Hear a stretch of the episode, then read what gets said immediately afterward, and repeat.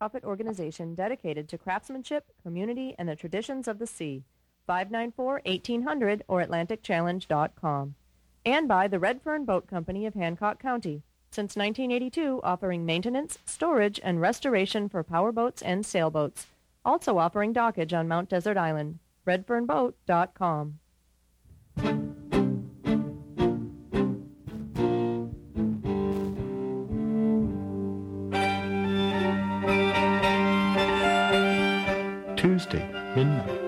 is there to listen to on the radio? Why not go to the north of the world with me, Jeff Ellis, hosting Northern Journeys? I'll play the music of most of Europe, the former Soviet Union, Mongolia, Canada, the northern states of the U.S., and of course, our local New England music. I may be geographically limited, but I'm not genre limited. You'll hear all kinds of music.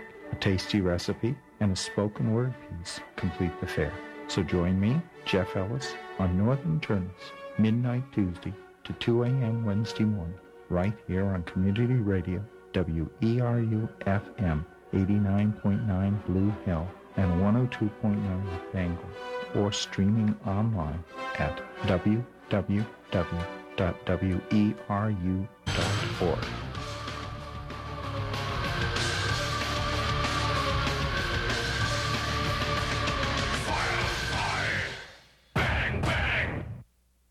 This hour of Boat Talk is made possible in part by Gamble and Hunter Sailmakers, making sails for classic boats, cruising boats, and the Maine windjammers for over 20 years. Near the harbor in Camden, gambleandhunter.com. The time is 10 o'clock, and you're tuned to WERU-FM 89.9 Blue Hill, 102.9 Bangor, and streaming online at WERU.org. Boat Talk with Alan Sprague and Mike Joyce is coming up next.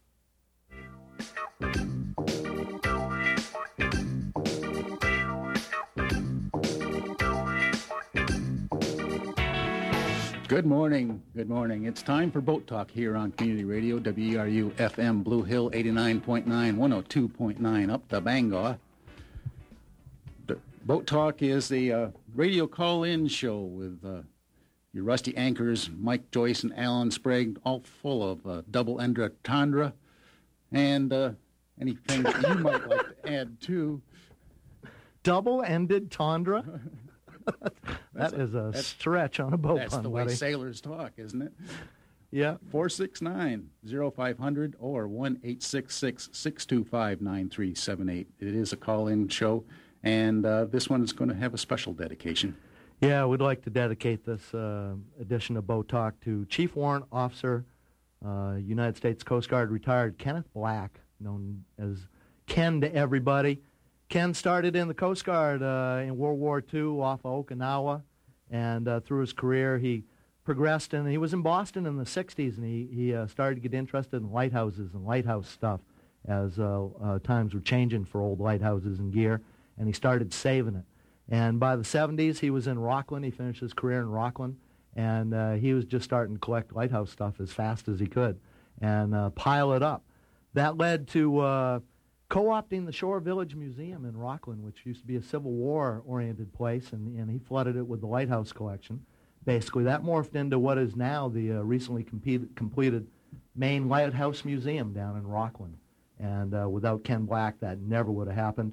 Before he passed on, he filmed uh, explanations of everything in the collection so that there wouldn't be any mysteries. Uh, you know, the generation that uh, recognize these things uh, gets to tell the youngsters of the future uh, what they actually were in person on film there. Um, Ken had won about every medal they could give him in the Coast Guard, and when they did the Maine Lighthouse Museum, he was commended by President Bush, Governor Baldacci, everybody you could think of. Coast Guard had to think up a new medal for him. And uh, his, his uh, catchphrase was be neighborly, and uh, he also captained the Nantucket, the um, light, light ship, especially during the uh, schooner races that would sit off of Rockland. And uh, so we dedicate this edition of, of uh, Boat Talk to, uh, like I said, Chief Warrant Officer Kenneth Blackwell, United States Coast Guard, retired. Well, that's good. Yeah, And we have a guest in house. we do. Paul Rich is here this morning, um, president of Maine Built Boats. Explain what that is real quick. Yeah, well, welcome. Uh, uh, thank you for welcoming here, me here this morning. Uh, it's a great pleasure. Uh, Maine Built Boats is uh, really a membership-driven organization that's trying to market and brand the Maine Built Boats logo and label uh, regionally and internationally to help stimulate some sales in the boat building industry. Cool. We'll be talking with Paul this morning. And, Thank you. And uh, it is a uh, call-in show. We've urged Paul that he's not just a guest, sort of a co-host. Speak up at any time. Marketing, and uh, it's like fishing. It's not. It's not really the job to catch fish. It's it's the job to sell fish. Same with boats. Anybody can build a boat. Selling one's a whole different trick. Um, Alan, uh, you kind of remiss there. You didn't, I don't think, mention the website, uh, www, right. Yep. uh, weru.org. We're streaming live, always on that. Yep. Boat Talk shows are archived there. And we have uh, semi-able now our own boat, so- boat talk website entitled boattalk.org. That's boat talk, one word, two T's. And uh, Mike and I have been adding little uh, little stories to it, and be also I've been explaining every um, month of the boat talk calendar as it comes around. Yeah, some expanded captions, a uh, couple of comments here and there, trying to get a little dialogue going. Um, also, got hopes for this thing. Would like to be um, uh, adding content on a regular basis, and we're interested in a couple things. For instance, uh, the history of Boat Talk. That's coming soon. We didn't start it. Some much more able people did, and we'd like to brag about that. Um, we'd also like uh, to tell you what we're thinking about in the future and take suggestions for uh, things we should be looking into. For instance, uh, somebody uh, approached me recently and says, "How come you haven't had Roger Duncan on yet?" And I went, "Wow, aren't you right about that?" So anyway, wrote the guidebook, uh, marine historian, uh, captain of Eastward, and his newer schooner, just for instance. Also have a new project, uh, call them Boat Talk Dinghies. A boat talk dinghy is like a little boat talk. It's like five to 15 minute boat talk at.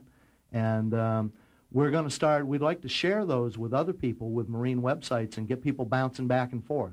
And uh, we're going to start posting those too and possibly uh, even airing those in uh, another forum on WERU. So stay tuned for all that. Yeah, we'll have to link you to the uh, Maine Built Boats website. Exactly Right. what we're thinking, Yeah, Paul. mainebuiltboats.com. Exactly what we're thinking. And Roger, of course, comes from my neighborhood. does he he? I was yeah. asking after his address the other day, and Yeah. I'll- yep. So oh, anyway. I, I see him on a weekly basis. Uh, he's still spry. He's quite quite elderly, but boy, is he ever still engaged. Yeah, well, that's what boating will do to you. That's right. And speaking of the history of Boat Talk, we took this up, Alan and I, about five years ago, sort of by request. In the summertime, did a couple, and then they said, "Boy, that's great. You got to do them all year." And I went, "What are you out of your tree? What are we going to talk about in February?" And uh, Boat Talk to us is an embarrassment of riches. If we run out of things to talk about, we're probably doing it well, you got 400 years of uh, stories that you can tell just from Maine alone, can't you? And we Right. try, and we trust this audience. That's one of Alan and I's basic things. Uh, we trust the audience. Let alone, uh, we should mention it's a call-in show, probably. We probably can. 1 800 866, no, excuse me, 1 866 625 9378. We interrupt uh, what we're talking about pretty much every time the phone rings. Looks like lightning here. Amy is our engineer. She just puts you right through. She flashes us uh, hand signals, and, and that's how it works here. Uh, Want to talk about, mention a fishing boat went down off of Nantucket uh, a few weeks back. Lady of Grace, 75-foot dragger, four people aboard out of Gloucester, Massachusetts, and um, in 25 to 30 foot uh, knot winds and 8 to 10 foot seas, I believe they iced up and uh, rolled over. They found one fella in the uh, wheelhouse. I haven't heard if they found the other three. Um, two years ago, uh, three years ago, December 2004, Northern Edge, another 75-foot dragger, five out of the six crewmen lost, same same area, same accident. Those are non-life-threatening conditions unless your boat's covered with ice, and then uh, your balance is all out of whack, and you flip over, and you're in the water, and you're, you know, about it. I, I've got to say, uh, looking at boats out of the water like you and I do fairly often, power boats especially seem to me really unstable when you look at them. There's so little below the water. They just seem like they want to just fall right over anyway. So, Yeah, a, a sailboat's got a big hunk of, of uh, metal way as far down as it gets, and a dragger's got all that metal way up high. Yeah, I was Um, a student uh, at Maine Maritime Academy in the early 80s, and uh, I remember seeing a trawler come in there one time in the middle of February, and it was uh, it was uh, so iced up on the superstructure that it was dangerous to, to be out there, and they came in and knocked all that ice off and went right back out. We had a fellow on from Rockland uh, a few months back who wrote The Main Beam, which is a, uh, a book organizing all the registered vessels ever built in Rockland. Wonderful, wonderful story in there. World War II, they uh, took some draggers and uh, these are 75, uh, you know, 90-foot wooden draggers. They put guns on them, depth charges, sent them off to patrol Greenland in the ice. And uh, two of them are coming back from Boston, and, and on uh, our hero there is a Norwegian fisherman, basically, uh, now a commander in the United States Navy. He's got a lot of experience up north. When they left Greenland, severe icing conditions, they come the wrong way around Newfoundland for the submarine patrols and everything, because the other way probably would have killed them. They were in company with the other dragger. They were chopping ice with axes and baseball bats to exhaustion, to the point of, you know, um, trying to save themselves. They didn't see the other guys beating the ice off. They didn't ever see the other guys again. When they got into Boston, they come to the submarine net at the end of the day, and uh, the Coast Guard there has drawn the submarine net closed. These guys are coming in going, we are not spending another night on this boat. We're going through the net. And uh, among other stuff, they'd beat off the boat with their radio antennas, uh, gone with the ice. They had no way to talk to these people. They're almost fired upon going through the net there. They came into the wharf, and the wharf's apparently emptied. Nobody had ever seen a boat beat up that bad before. And men looking more, uh, you know, shaggy and just, uh, you know. Wow. And uh, you've got to, you cannot let the, you can't let it ice up. That's a chilling story. We have a phone call already. Hallelujah. Let's go to that. Good morning. Welcome to Boat Talk. Oh, yeah, Yeah, go. Good morning. Yeah, go ahead. Oh, it's Giffy. Giffy Yeah. full, Captain Giffy Giffy, full. full. Good morning, Giffy. Glad to have you Hi. with us, Giffy. How you doing? You all surviving up there? Well, it's nine below zero right now, Giffy. All right. Well, it's probably about 75 here where I am. Where are you? Yeah, I'm, I'm down there on the west coast of Florida, headed for Naples to do some errands. In your boat? Uh, no, not in the boat. I'm in the car. My boat is sitting for the moment up in Boca Grande, and oh, in another week or 10 days, I'll be starting back to Maine on a very slow, relaxed trip to Maine. How was your trip down, Giffy? Any any excitement? No, no, not That's a bit. good, isn't it? I, yeah, it's good. I practically had the coast to myself, and of course, I came late. I didn't leave Norfolk until the second of December, so there wasn't much of any traffic. Wow. Did you go down Um, inside? In, in, down the in the coastal? Yeah, mostly. Yeah, I was all alone, just myself and the dog. In the Great Dismal dog doesn't like to steer too long, you know.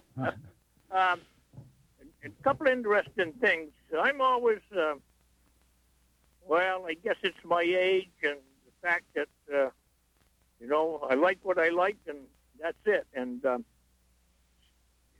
you don't see a lot of really nice, interesting boats. But I did have an interesting experience on Saturday. My son and I were over in the Palm Beach area, and he had to go down to one of the docks on business. And I went to see um, a Maine-built boat that I uh, delivered back and forth to Florida about three times. A boat called the Sea Toy, built by Mac Pettegrow in Southwest Harbor. Now owned by a man from Minnesota, and of course you walk down the dock and she stands right out. Just a handsome, beautiful looking boat, well taken care of, amongst all all these uninteresting boats. But there was another boat there, uh, a good big Husky Eldridge McGinnis design boat, about 60 odd feet long, called the Francis Marion, that had been purchased, I would say, about three or four years ago, and an older boat, but in structurally good condition, but needed a lot of work, and she had a complete major refit done at Billings Diesel in Stonington.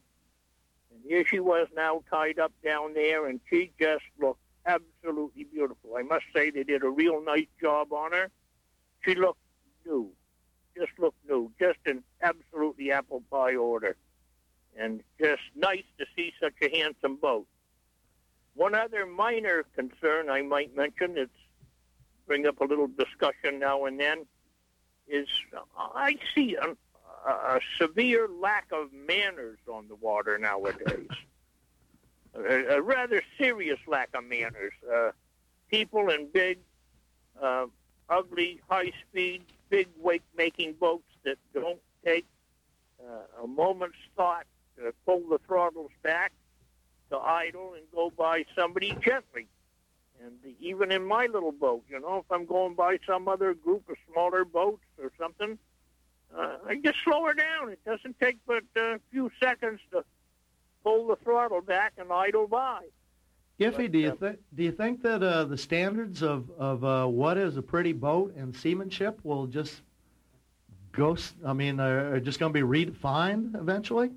Well, who knows? Who knows? But uh, there's a proliferation of of uh, well, other than beautiful boats. I guess every boat doesn't have to be beautiful, but uh, you know, if, if it doesn't look nice and doesn't look uh, like a seagoing boat, it doesn't interest me much. And we're very fortunate in, in, in where we live in Maine that we tend to see nicely designed and nicely built boats, and and uh, even even the work boats generally are nice looking boats. Yeah. And uh, so you know, I I think uh, I think that's we're, we're fortunate. You know, we're just fortunate. Well, you're right, Giffy. I think we do have sort of a higher standard that sort of uh, perpetuates itself among everybody because, like you say, we're all seeing what's on, going on here, and uh, as a result, we all do better for it. Well, uh, Yeah, and, uh, it's like I say, even the even the General Lobster boat built in Maine is a nice looking boat today. Oh yeah, uh, uh, Giffy. This is Paul Rich. I'm with Maine Built Boats, and I've been uh, fortunate enough to travel around the country as well as the world here over the last year and a half that we've been in existence. And boy, you don't have to uh, tell people much about where you're from, except that you're from Maine, before they know exactly what you're talking about. 'cause Now, they, who, uh, who are you with? I'm with a group called Maine Built Boats. Oh, okay, yeah. we all try right, we yeah. try to market and and spread the word about Yeah, boats built I, here. And, I'm, I'm aware of it. I'm aware of it. I don't know much of any details about it, but I'm totally aware of it. Yeah. Well, Yeah, uh, it- my story echoes yours. I mean, you go to uh, any country, especially in Europe, and the people there are just enamored with the boats built in Maine just because of the way they look. And then when they yeah. understand the quality and the craftsmanship that go into these vessels, and uh, they're really sold on it. And, Yeah, uh, and it, it does uh, sort of, I won't say spread, but to leak to other parts of the country. This man that now owns this um, 50-foot uh, Jarvis Newman Mac Pettegrow built boat uh, saw another being built, smaller one, uh, about, uh, I forget, she's, I don't know, 34 or 5 feet. Nothing would do. Nothing would do. He bought her right off. Within, you know, 15 minutes of seeing the boat.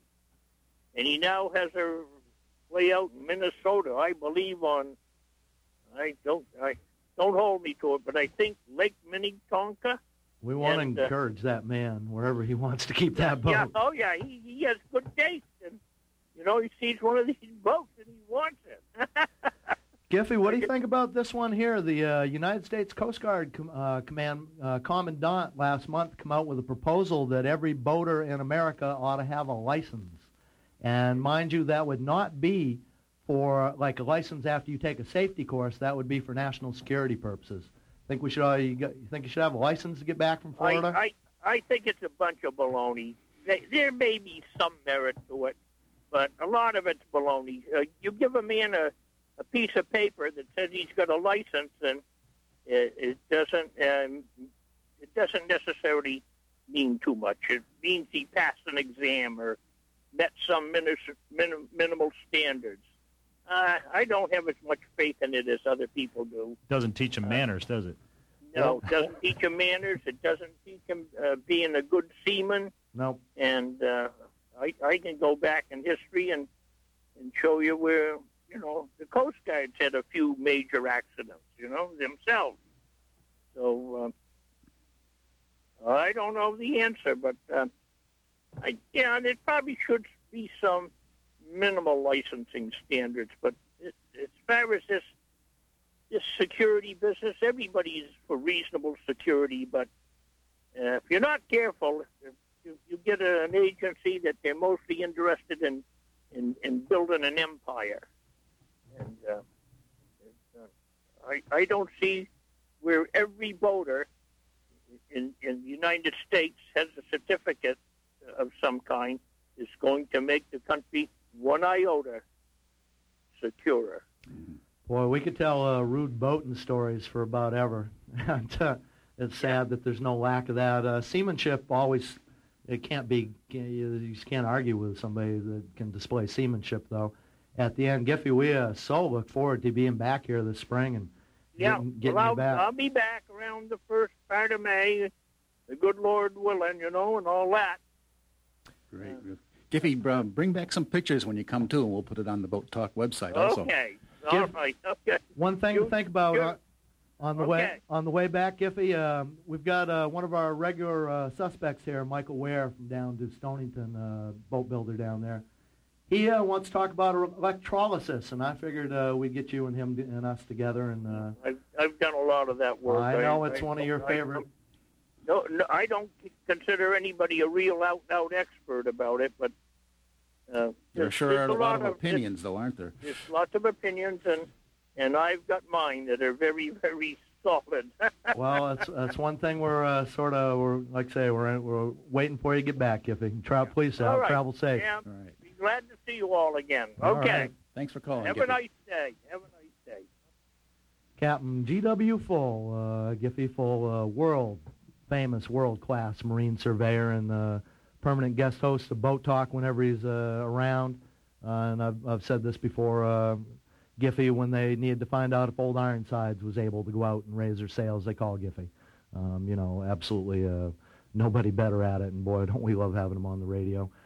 You can be on the radio about any time. One eight six six six two five nine three seven eight is the number here. We've got uh, all kinds of things we can talk about here, but again, we, we always interrupt ourselves, and the phone's ringing right now to uh, wonder what you're thinking, and we always uh, I, I can put in one quick thank you while we're waiting for the phone to come around. Uh, out of the blue, we we had a, uh, a a listener call up and make a contribution to the station. Galen Todd of Camden called up, renewed his membership, and said that Boat Talk was his favorite program. And so, well, there you go. I had that written down. To thank Galen too. Good Oh, job. Yep. Thank Yep. you, Galen. And we do have a phone call. Let's go right to that. Good morning. Welcome to Boat Talk. Yes, good morning, gentlemen. Good morning. Uh, this is Daniel, Hi, Daniel. over in Rockland as well. And I was calling with a, a question, just looking for anybody's, uh, I guess, experience or opinion. And then I've got to run some errands, so I'm hoping to prompt discussion, and I'd be curious what you think, Mike. Um, I just dropped a, a ballast steel off a 50-year-old boat, a Bud McIntosh-built schooner, uh, 7,000-pound chunk of cast iron, and uh, managed to get all the bolts out and all, and I'm getting ready to stick it back together. The boat's been out of the water for about a year and a half in a covered shed, and I'm just wondering uh, how much cleanup, whether just to you know get loose scale off, uh, be sure the the wooden keel is good, and then you know tar it all up, put some oakum around, and shove it back together, or, or and uh, any opinions on that process? Haven't not done it before. Um, You don't want to scrape too much good stuff off. I wouldn't think so. You know, um, sealing it in is not a bad idea either. Nowadays, you can seal stuff with uh, two-part epoxy compounds, uh, lead. Uh, that'll work for lead too. Mhm. Coal tar epoxy is what Yeah. they recommend for for iron. Um, Dropping a uh, nice old keel. I guess uh, the reason that come off was Bud put it together right, wouldn't you say? Yeah, yeah, I did. Yeah, and and he was building this boat for himself too. So Oh, interesting. What's she called? Advent. All right. And uh, we going to see her again anytime soon? How's this all coming? What else we doing? Well, uh, we got some other. We got the engine out and the after house off, and a little bit of Oh, dear. uh, rod around that. But that that came off real easy. That's only a you know a day and a half. No, there. but we're talking, uh, you know, uh, you got you doing some work there. Yeah, yeah, Yeah. that's, Taking it off is easy, isn't it? it is. Yeah, you Yeah. figure a, a week to a month for every day of taking off. Yeah. Anyhow, Mhm. But it's also inspiring. Yep. Yeah. well, I was pleased. We had 29 uh, man hours in getting the whole ballast keel off and ready to you know have holes all cleaned and everything. Good for you because, uh, you know, when you uh, mentioned a couple of things, though, I, got, I said to myself, a couple thousand hours work there, I said to myself. Yeah, I, I anticipated uh, the there would be even more trouble and headaches, but uh, a couple of the bolts broke just taking nuts off. Where are you doing this, Daniel? Uh, in a plastic shed on Old County Road over to Yeah. Fellow who owns boat, Ken Richards' house. Daniel, uh, ex of Plum Belly? Indeed, Mike. Yeah, How have you been, buddy? I've been well. I've been well. Snuck up on me there. We got to talk sometime. Uh, you know, I'm in the phone book. Uh, you- are you, are you as well? yeah, yeah. I'd I'm love, Bennett. ca- yeah. love to catch up with you, man. yeah. Very Well, cool. Uh, Daniel, uh, years ago, I, I uh, helped uh, my old friend Vale Marvin survey Plum Belly, a very unusual uh, uh, little uh, gaff cutter built on the beach in Bequia years ago. Kind of famous, been up and down the East Coast uh, so many times. She's about worn a track there. And Uh, she's actually over in Portugal right now. yeah, no kidding. part of the East Coast, And which she has time to time. that didn't cure you of your boat thing. Uh, now you're on the old schooners, huh? Uh, well, yeah, I guess I was kind of combining working on them and sailing them.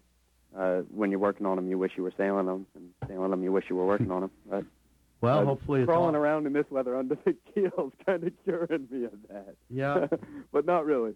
Um, I, I do have some other stuff I need to go do. I was just curious what you guys' take was. I'm kind of hesitant to try to get that whole thing clean enough to coal tar epoxy it. And, Lead's nasty too. as well, it's, you it's iron steel. No, it's, it's cast iron. Oh, It's cast iron. And Oh, I I'm sorry. noticed just in cleaning out, you know, for the cement plugs on the bottom of the keel to find where the bolts were and Yeah. out, that, you know, there's probably an eighth inch of, you know, sort of bottom paint and rust scale. Yeah, even Yeah. more important to seal seal the iron. Uh, well, I'd scrape off what you can down. with a little scraper first, but you know, I wouldn't, like you say, I wouldn't get too really aggressive with it. Yeah. Shy, shy of some high school kid outfitted with double respirators. yeah, Clean this thing up. yeah. Tell him there's a six pack in it when he's done. Yeah, yeah. Oh, for the days of youthful labor. Uh, yeah. So anyway, good luck with that. Uh, we'd like to hear more about your project as it comes along. All right. Yeah, and I'd love to talk to you sometime, Dan. I'm glad you called this morning. Yeah, well, I'm easy to catch, Mike. Yeah. Have, uh, have fun. And on the manners thing, yeah, I think one of the big problems is the uh, electronic uh, devices that enable people to go places where they shouldn't have learned how to navigate to get there yet. Mm. Yeah. And the, the parallel skill developments of, of seamanship and boat handling and um, you know customs and manners that would come from actually having to take the time to learn something, um, I think are, are lacking in so many people. You know. It's one of my regular points. Uh, boats intimidate many people that actually own them, and uh, in a way, that's a good thing. Things that make boating easier, that's sort of a good thing too, unless it, like I say, comes along with the proper other lessons. And Yeah. and the video game that allows us all to know exactly where we are all the time now. Yeah. And and one of my other I on deliveries sometimes I'll take uh, you know uh, different people uh, for crew, not all experienced. Uh, I enjoy that taking people out sometimes and. Invariably, people start with that thing and they look at the little icon on the screen and they t- turn the wheel and try to drive the, they try to drive the little computer It's- picture instead of the boat, and uh, nothing good happens after that, basically. So, Yeah, well, uh, you know, a labor-saving device is different than a knowledge-saving device, good point, Dan. and and so much of of all of what we do is about awareness, yeah, which kind of gets stripped away.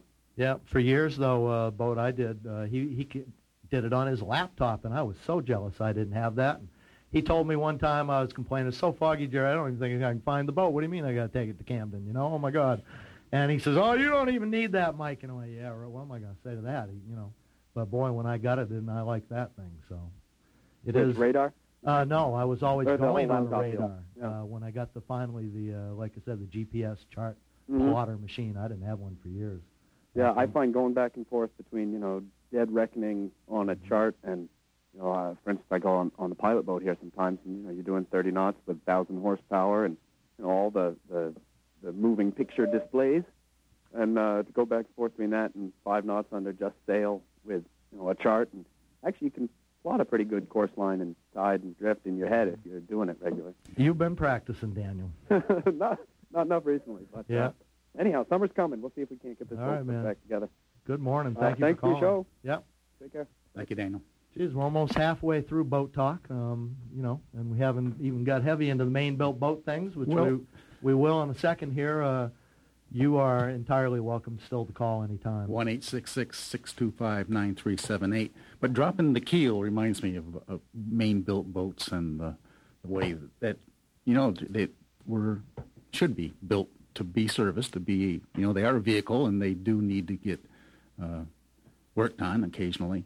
And just about a week ago, I was um, wasn't working on it, but I saw a boat that a fairly new sailboat that they were trying to pull the keel off of that one and they had poured resin and all sorts of stuff then down, down around the keel bolts after that was put together, and no way that would come apart. They just was not made to to be serviced. They had to cut the keel bolts to get the keel off.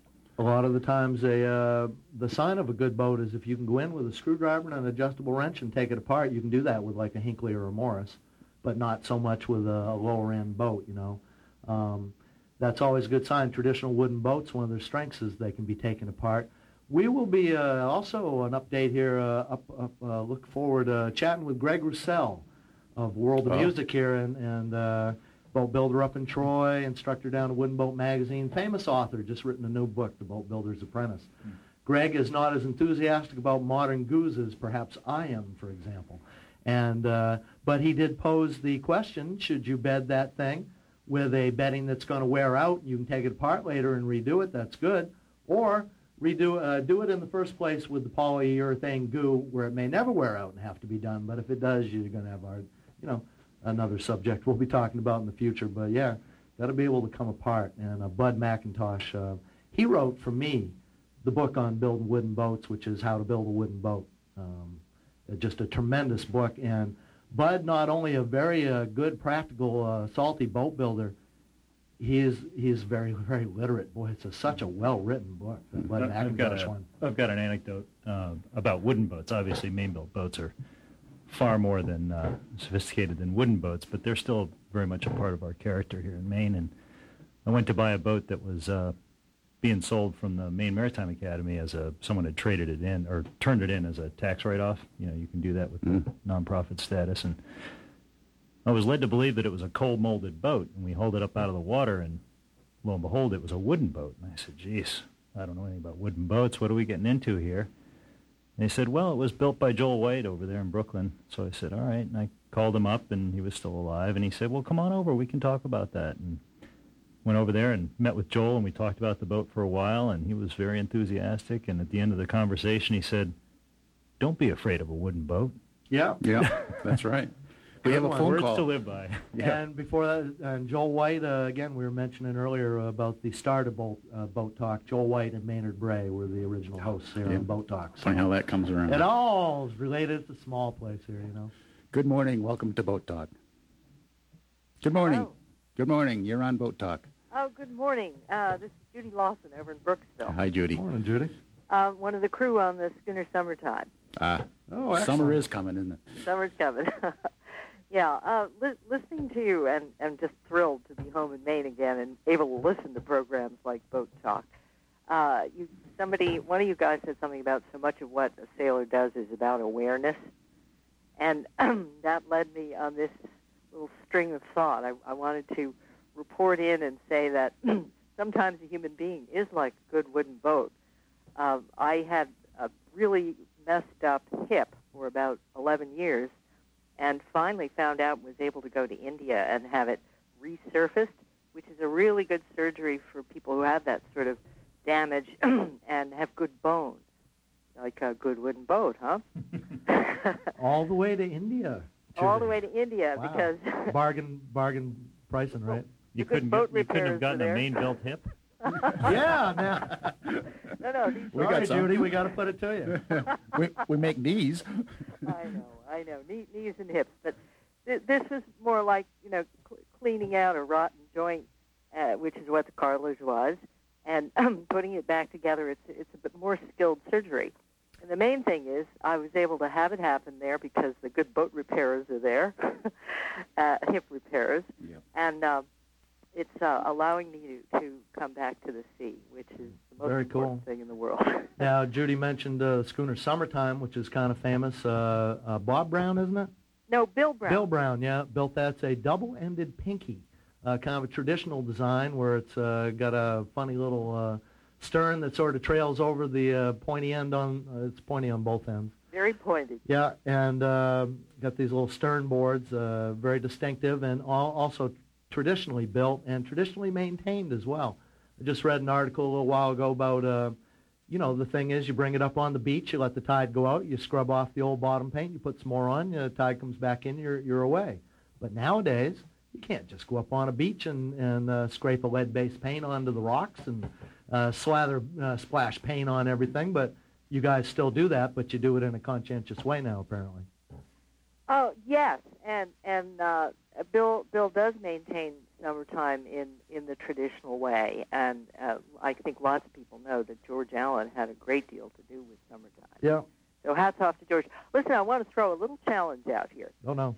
While I was visiting out in New Mexico, I ate a lot of chili peppers, and had the idea that if you grind up the chili peppers, which of course we can buy in any co-op or store, and you mix that in some regular paint that didn't have the lead or the other toxic chemicals the bottom paint, would this keep the barnacles at bay?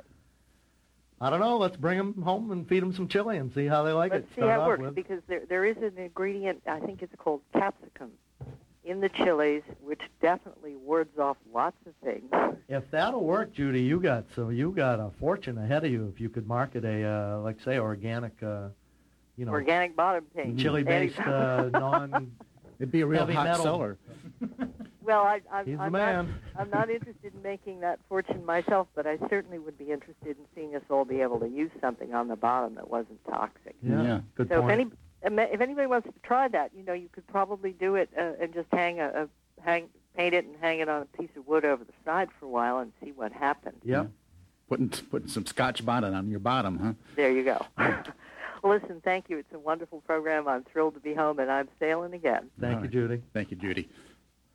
I One. like that. You know, that's a pretty tasty idea of making hot bottom Uh, paint. Makes a certain amount of sense. Uh, Mm-hmm. You know, one eight six six six two five nine three seven eight. Uh, we're doing boat talk here this morning. We do it the second Tuesday every month. It's on the web on weru.org and boattalk.org. And uh, like I said, uh, what a good place to uh, it just it's.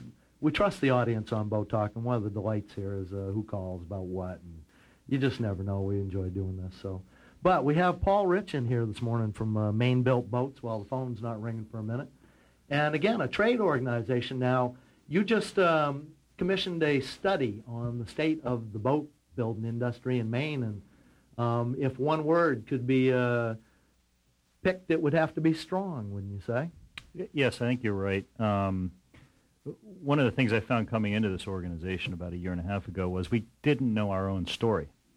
Now, everyone had a sense that things were going well, and we understood the marine trade industry as a whole, but we didn't know what uh, the boat builders' part of that whole story was. And as a result of this report, we now have an understanding of what that story is, and it is very strong. And we're probably the only manufacturing sector in this state that's poised for significant growth over the next five to seven Not years. Not shrinking, growing. That's right. A With good a example. worldwide reputation in Yeah. the in the uh, what do they call this stuff? Uh, globalism. You know, we are we've got a global uh, rep. We have a good global presence. In fact, uh, as I was mentioning before with uh, uh, Daniel, I think it was, or no, probably with uh, uh, Giffy. Giffy. Yeah. Thank you.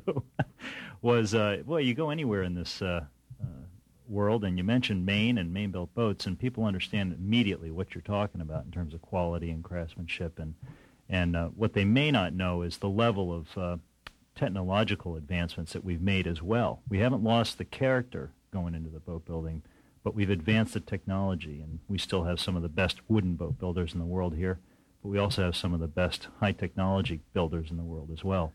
And that's a great compliment to the whole story and keeps us poised for growth. When we talk about the boat industry in Maine, uh, you are focused mostly on manufacturing. There's also the using of them as well.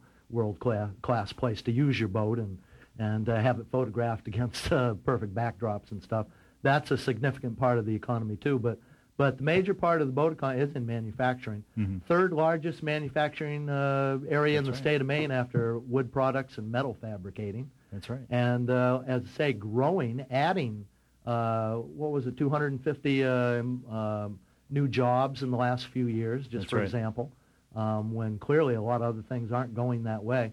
One of our favorite little things on Boat Talk is the boat school down to Eastport Sure. and the idea that uh, you know it's an underappreciated uh, uh, resource, and that in the Maine boat industry we have a worldwide reputation, but locally we don't really have uh, the same reputation, and, and not always the awareness of boat building. And and uh, for me especially, again, it's not only been a good job; it's been an adventure. Yeah. You know. Well, part of our organization's mission is, is not just to promote the sale of boats outside of the state, um, but it's also to promote within the state what we're doing in the industry and raise awareness. One of the biggest challenges in the industry, as you both know, is trying to attract a labor pool which is of a younger demographic. Right now, the average boat worker's age is around the mid 40s, low to mid 40s. that needs to. That puts Alan and I over the hill. We're on our way out.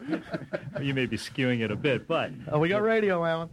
The the point is, uh, the the more that we can uh, help promote the industry as a viable career for people to stay in the state, the better off we're going to be in maintaining this uh, growth within the industry. One of the efforts going on right now within the State Department of Education is to create a public school curriculum that will talk about not only the heritage of boat building, but also the, the careers within boat building going forward. And so it's an exciting time to be in the boat building industry, and I think we're finally trying to uh, bring, raise people's awareness within the state of what's available within the boat building industry. It's very exciting.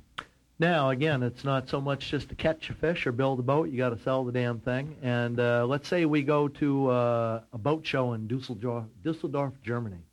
Okay. Um, yeah. The uh, Germans have a trade association. They got a beer tent. Sure. The uh, New Zealanders got a association. They got a beer tent. Uh, the Maine build, boat builders are over there. All know each other. The Hinckleys are sitting next to the Morris, and uh, there's no beer tent in sight. And uh, you know they're all doing it by themselves. Where the other boys are, have all, uh, like I say, associated and That's are right. are aggressively marketing and glad handing people. Well, um, we're probably never going to achieve their level I'm not of. saying uh, we got to have a beer tent. I'm, you know. Well, well, now hold on a second, because Yeah. we've got very good beer in Maine, and, and we ought to, by God, be promoting that as well. Shipyard but, and, you know. Yep. How appropriate. What we uh, what we try to do is uh, is emulate them as best we can, taking smaller steps. The the the countries you just mentioned have significant federal backing behind their associations. We do what we can with some substantial, in terms of our mind, uh, state support, but it's still very small. One of the things we did down at the Fort Lauderdale International Boat Show last fall was to have an event that was Maine themed. It uh, promoted uh, some of the Maine breweries, like you said, and also those same breweries also make non-alcoholic beverages and root beer and things like that. Yeah. And then we had some Maine themed foods, and we had a, a little after hours party for uh, media, for naval architects, and for uh, potential clients who came by and, and really learned a lot about Maine built boats. Yeah. Excellent. So we're trying. Yep. We have a Phone's caller now. ringing. Yeah, Yes. and, and let's drop it one more time. One eight six six six two five nine three seven eight is the number here. Good morning. Welcome to Boat Talk. Yeah, good morning. Uh, Nicomas from Islesboro calling in today. How you guys doing? Good. How are you? Good. Nicholas? Not too bad. You know, I just heard the beer tent thing, and and uh, what if we, why don't we? Well, We Maine does have wonderful beer, but what if we did the lobster, clam bake, corn on the cob, the whole nine yards? You get set up right between the Morrises and the, and the Hinckleys there in Germany, and wouldn't that get people? Oh, you got to serve 'em lobster too, obviously. Yeah. Well, what, what we did at Fort Lauderdale, just to jump in for a second, was have uh, not only these themed brews and, and root beers, but also Maine themed foods. And they were, uh, uh, because it was an inside setting, it had to be finger food in that setting. But to bring it back to Maine for a second, your thought is not lost on us. We have a, a wonderful in-water boat show in August that's run by Maine Boats Homes and Harbors.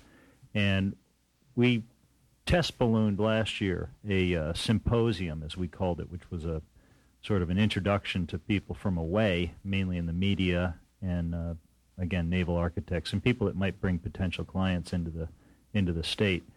And we uh, talked about the state of the industry, and we also uh, have laid the foundation for this year, hopefully expanding that to include some of what you just mentioned, which is hopefully taking them on a tour of some boat yards and also showing them a good time uh, with a lobster bake and uh, things like that. So, Yeah.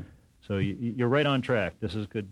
It's good kind of relationship marketing, really. It is. Yeah. It is. We could give them some Boat Talk CDs. Because after they buy that boat here, if you want to take take it home to Lake Minnetonka, God bless you. Mhm. But if you want to use it here, oh boy, do we love you know. That's well, we can we can talk more about that. But one of the efforts we've done uh, recently is introduced a piece of legislation through uh, Senator Damon out there in uh, Bar Harbor area, and uh, we've proposed the uh, elimination of sales tax on new boat sales for that very reason.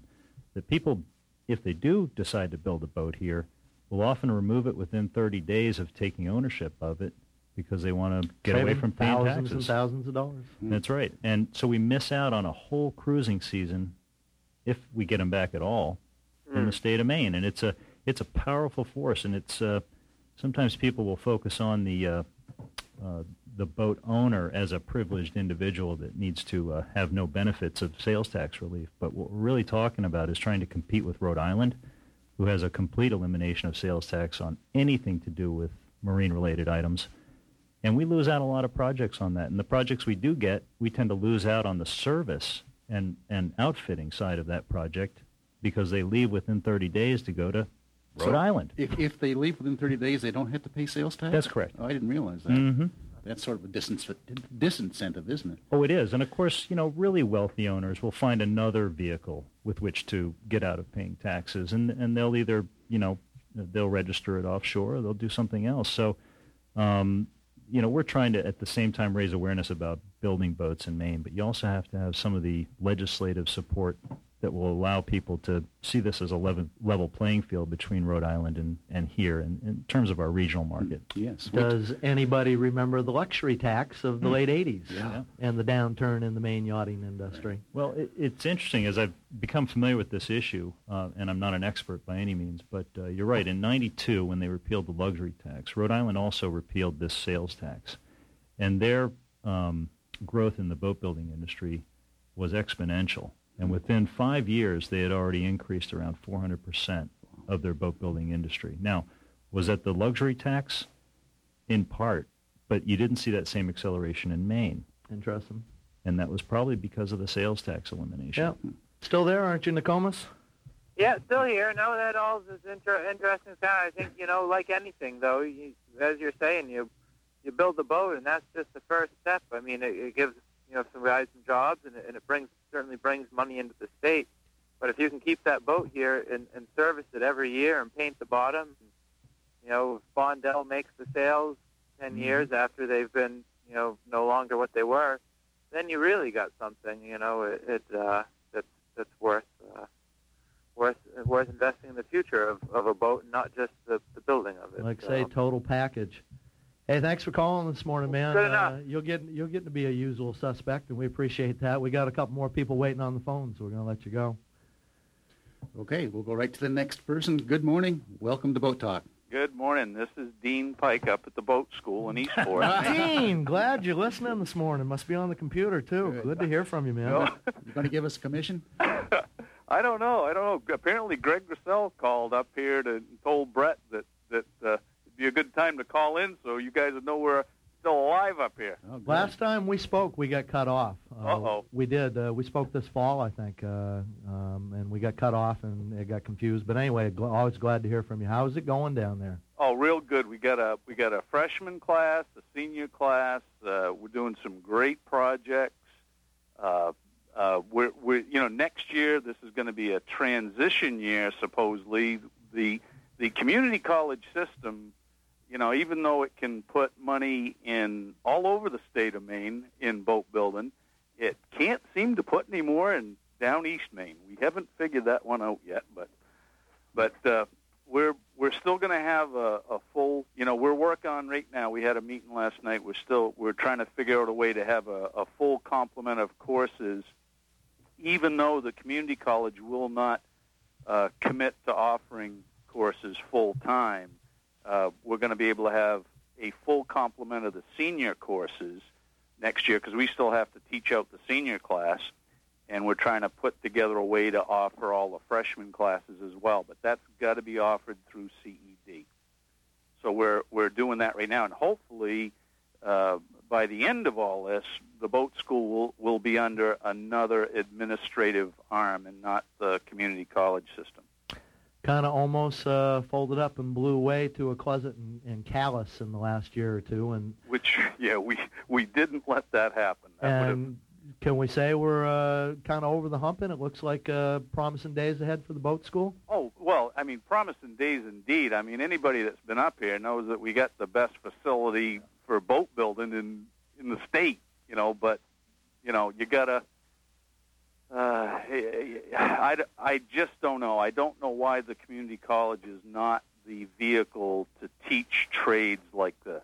The community college, if you look at what they're doing, they're trying to get out of the so-called dirty trades and uh, get more into chalk and talk courses, essentially.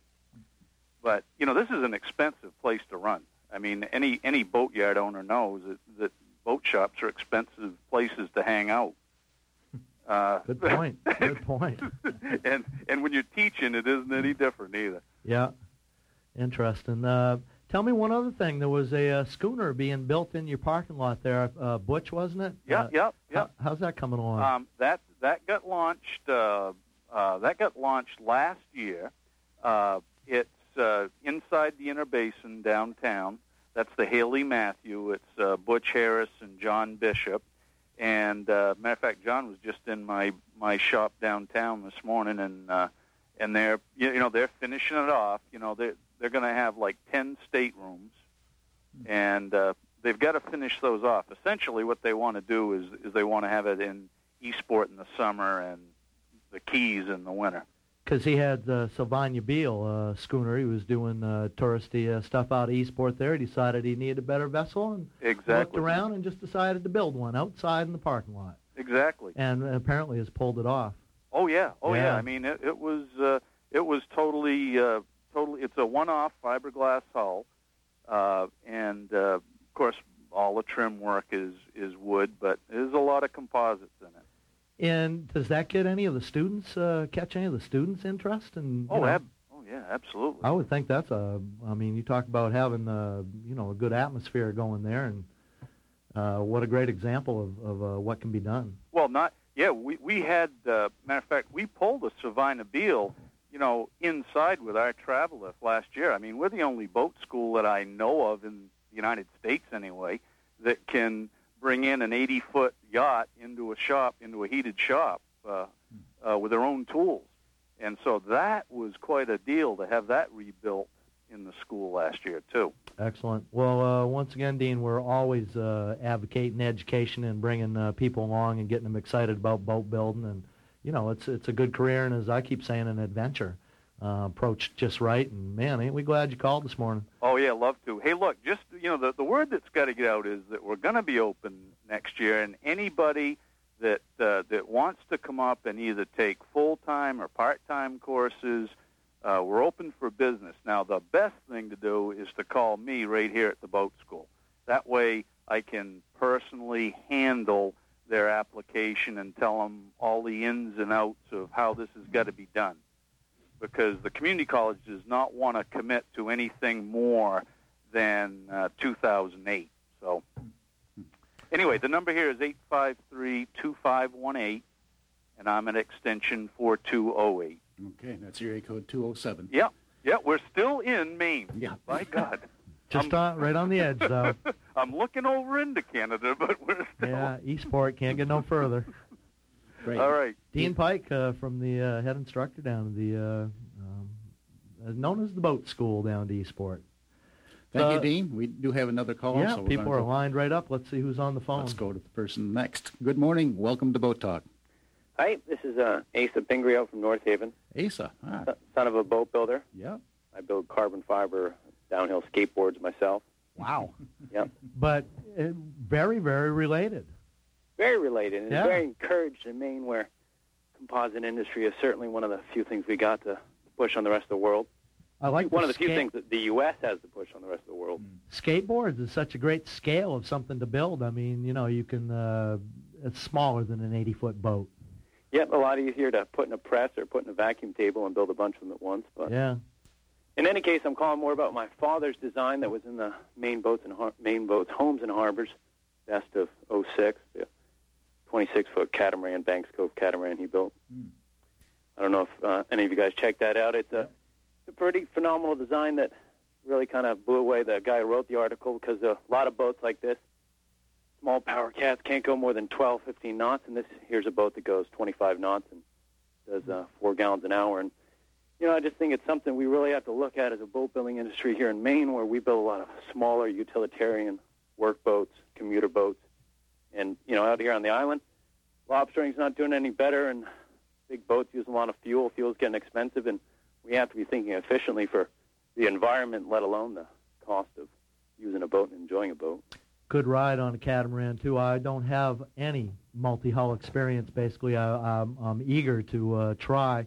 But here's the problem, Asa. We're going to be able to make that uh, ever look good enough for to satisfy Giffy Fall? Well, I think you'll have to check in the uh, Maine boats, homes, and harbors. Uh, it's a pretty phenomenal looking boat. My dad's got a kind of classic look that he, he, he would never go modern on. Mhm. And I think that's what he's trying to attempt is something that we can we can deal with in Maine and possibly even work out of. Which, uh, Excellent. convincing a lobsterman is certainly a far cry from.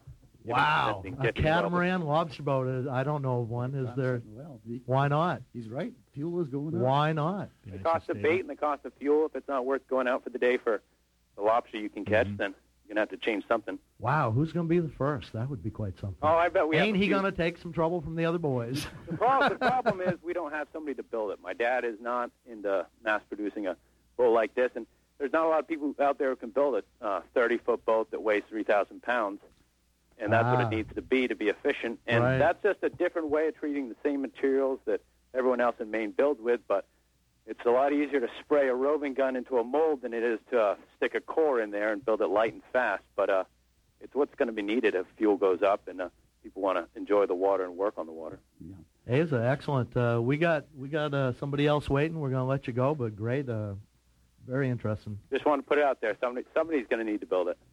Yeah. Hey, Thanks a uh, d- a different subject, but same family. I want to thank Hannah Pingree, who's uh, the House Majority Leader, because she's been very helpful in uh, crafting and supporting this legislation that we're also introducing to the legislative session this time. So I'll thanks, pass that on. Thanks to Hannah very much. Yep. Thanks a lot. And Paul, you did see that boat, and we have a little note here saying that it is good looking. Yeah, darn right it is. Yep. Yep. No, it's it's good to break through on some of that stuff and try and get people interested in uh, in marketing these things. Yeah, well, hopefully somebody in the state can build it, but Mhm. somebody's going to build it somewhere because uh, there's not a lot of boats that have sort of um, made made all the things work on those those those small power cats that can actually go fast efficiently. Yep. Okay, have a good one. Okay, we got one more final call. We're going to try to squeeze in before the end of the show. Good morning. Good Welcome morning. to Boat Talk. Morning, Steve Hudson down Southwest Harbor. Uh, hi, Steve. Morning, Steve. How you doing? I uh, was listening to him talk about cat from up there. Uh, Asa Pingree was talking about, and uh, you might want to have somebody look, or you guys look at uh, Maine Cat down in Bremen. Uh, Dick Vermeulen, the owner, is uh, building a 38-foot power cat right now. You can look at their website. It's uh, mecat.com.